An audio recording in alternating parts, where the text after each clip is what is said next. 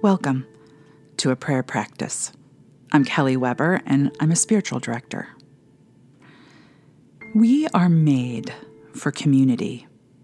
Small communities like our family and friends, larger communities like our neighborhoods and work environments, and macro communities like our nation and even the global world. As our communities have gotten larger, our capacity for holding space for those communities may not have grown at the same rate. Just look at our social media news feeds to see how authentically we engage with the larger communities. Not very well. And the level of stress we feel because of the influx of news of national and global events is certainly cause for overwhelm. And in that overwhelm, we often avoid, we numb, or we instigate conflict. Fight, flight, or flee. So, when we're faced with a global crisis like the war in Ukraine right now, how can we hold space, real, authentic space, for a community in crisis so far away? Often we hear that thoughts and prayers aren't helpful because we don't feel like we're really making a difference. But here's the thing what hubris do we have to think that we can or even should feel like we can make a difference? Some things are too big. In the face of war, sometimes we are helpless, and the best we can do is stand in the solidarity of suffering through prayer. We can be present to it, we can be a witness and not turn away. This has been difficult to write. My own feelings of helplessness and, and my impulse to avoid looking at the suffering stymies me. I've started and stopped and erased and rewritten a hundred times this week. But then I read Pastor Tish Harrison Warren's essay in the New York Times titled How Readers Around the World Are Praying for Ukraine. She culled a selection of prayers sent in from readers, one of which is from a Ukrainian woman whose husband is a pastor and whose family is still in occupied territory. Listen to her prayer. Stay present to it as she shows us what a radical act it is to pray.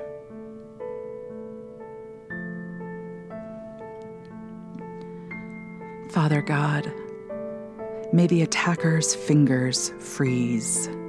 May they drop things. May they not see clearly. May their equipment malfunction. May they experience overwhelming hopelessness, enormous fatigue, and a complete loss of any desire to fight. May their communication be broken. May there be confusion.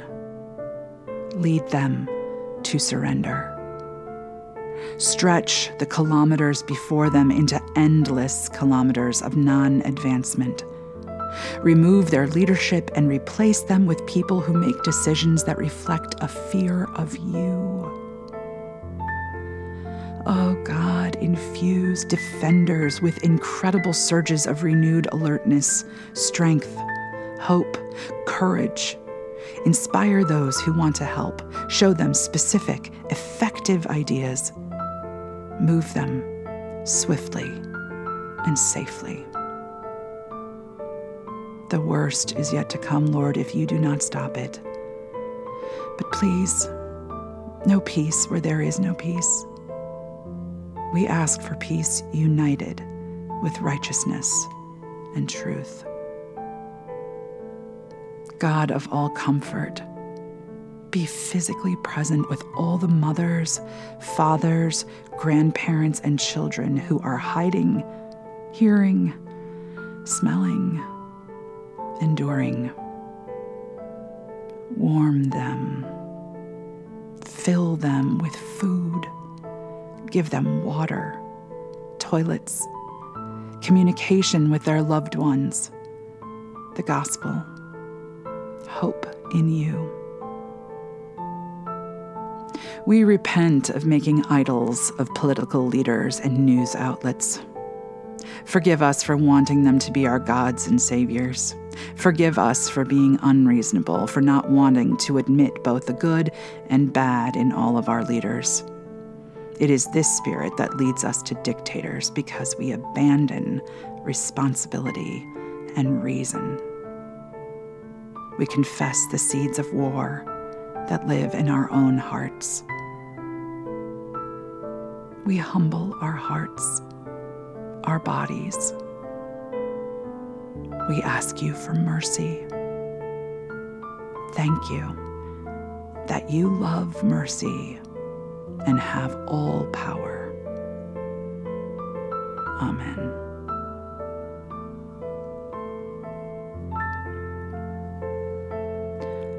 To stay present doesn't mean to be a glutton for 24 hour news. That's a numbing of a different kind. Rather, try this as a practice. Print out one of the many pictures of the devastation in Ukraine. Take it outside, away from your devices and the television. Sit with it. See it.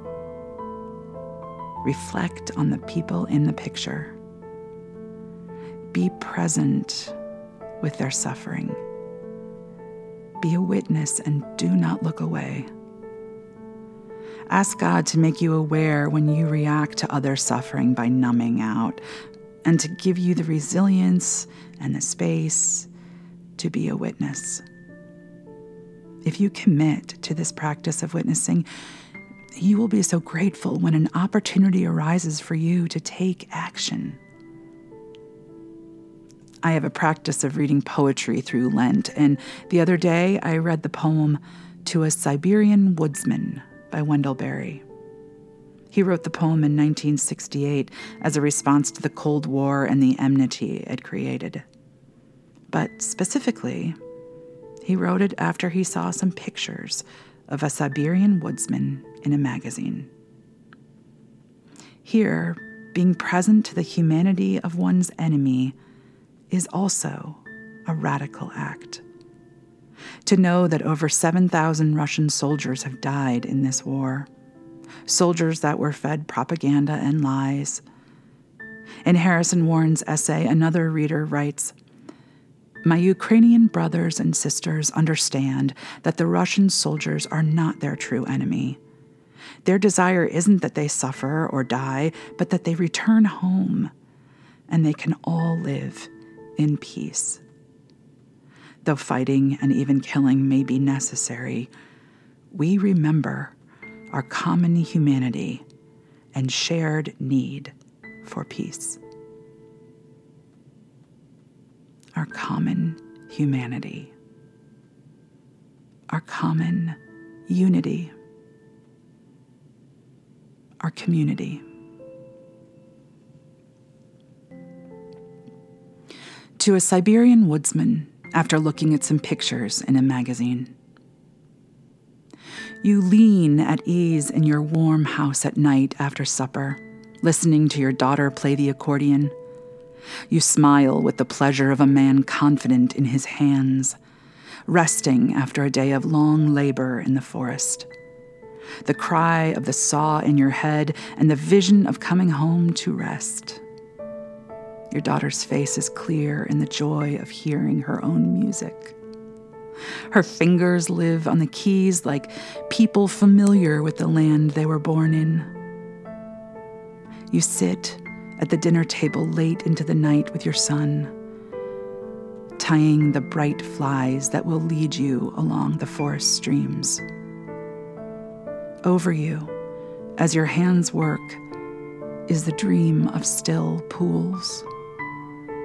Over you is the dream of your silence while the east brightens, birds waking close by you in the trees. I have thought of you stepping out of your doorway at dawn, your son in your tracks. You go in under the overarching green branches of the forest, whose ways, strange to me, are well known to you as the sound of your own voice, or the silence that lies around you now that you have ceased to speak. And soon, the voice of the stream rises ahead of you, and you take the path beside it.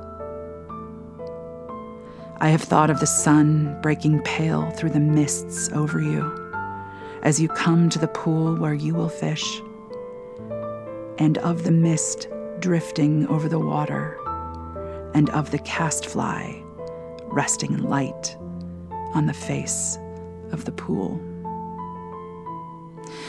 And I am here in Kentucky in the place I have made myself in the world. I sit on my porch above the river that flows muddy and slow along the feet of the trees. I hear the voices of the wren and the yellow throated warbler whose songs pass near the windows and over the roof. In my house, my daughter learns the womanhood of her mother. My son is at play, pretending to be the man he believes I am. I am the outbreathing of this ground. My words are its words, as the wren song is its song. Who has invented our enmity? Who has prescribed us hatred of each other? who has armed us against each other with the death of the world, who has appointed me such anger that I should desire the burning of your house or the destruction of your children. Who has appointed such anger to you? Who has set loose the thought that we should oppose each other with the ruin of forests and rivers and the silence of the birds? Who has said to us, that the voices of my land shall be strange to you, and the voices of your land strange to me. Who has imagined that I would destroy myself in order to destroy you, or that I could improve myself by destroying you?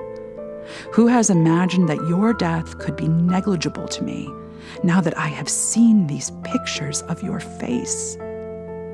Who has imagined that I would not speak familiarly with you, or laugh with you, or visit in your house and go to work with you in the forest? And now, one of the ideas of my place will be that you would gladly talk and visit and work with me. I sit in the shade of the trees of the land I was born in. As they are native, I am native, and I hold to this place as carefully as they hold to it. I do not see the national flag flying from the staff of the sycamore or any decree of the government written on the leaves of the walnut, nor has the elm bowed before any monuments or sworn the oath of allegiance.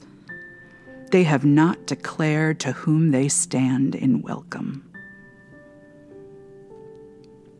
In the thought of you, I imagine myself free of the weapons and the official hates that I have borne on my back like a hump. And in the thought of myself, I imagine you free of weapons and official hates. So that if we should meet, we would not go by each other, looking at the ground like slaves, sullen under their burdens, but would stand clear in the gaze of each other. There is no government so worthy as your son, who fishes with you in silence beside the forest pool. There is no national glory so comely as your daughter, whose hands have learned a music and go their own way on the keys. There is no national glory so comely as my daughter, who dances and sings and is the brightness of my house. There is no government so worthy as my son who laughs as he comes up the path from the river in the evening for joy. Amen. Thanks for praying with me today. May we stand in humble presence to the suffering of our neighbors. May we be forgiven the atrocities of our own nation. May we be shown concrete ways to help. And may we commit ourselves to the practice of common unity. Be well, friends. I'll see you next week as we continue our practice.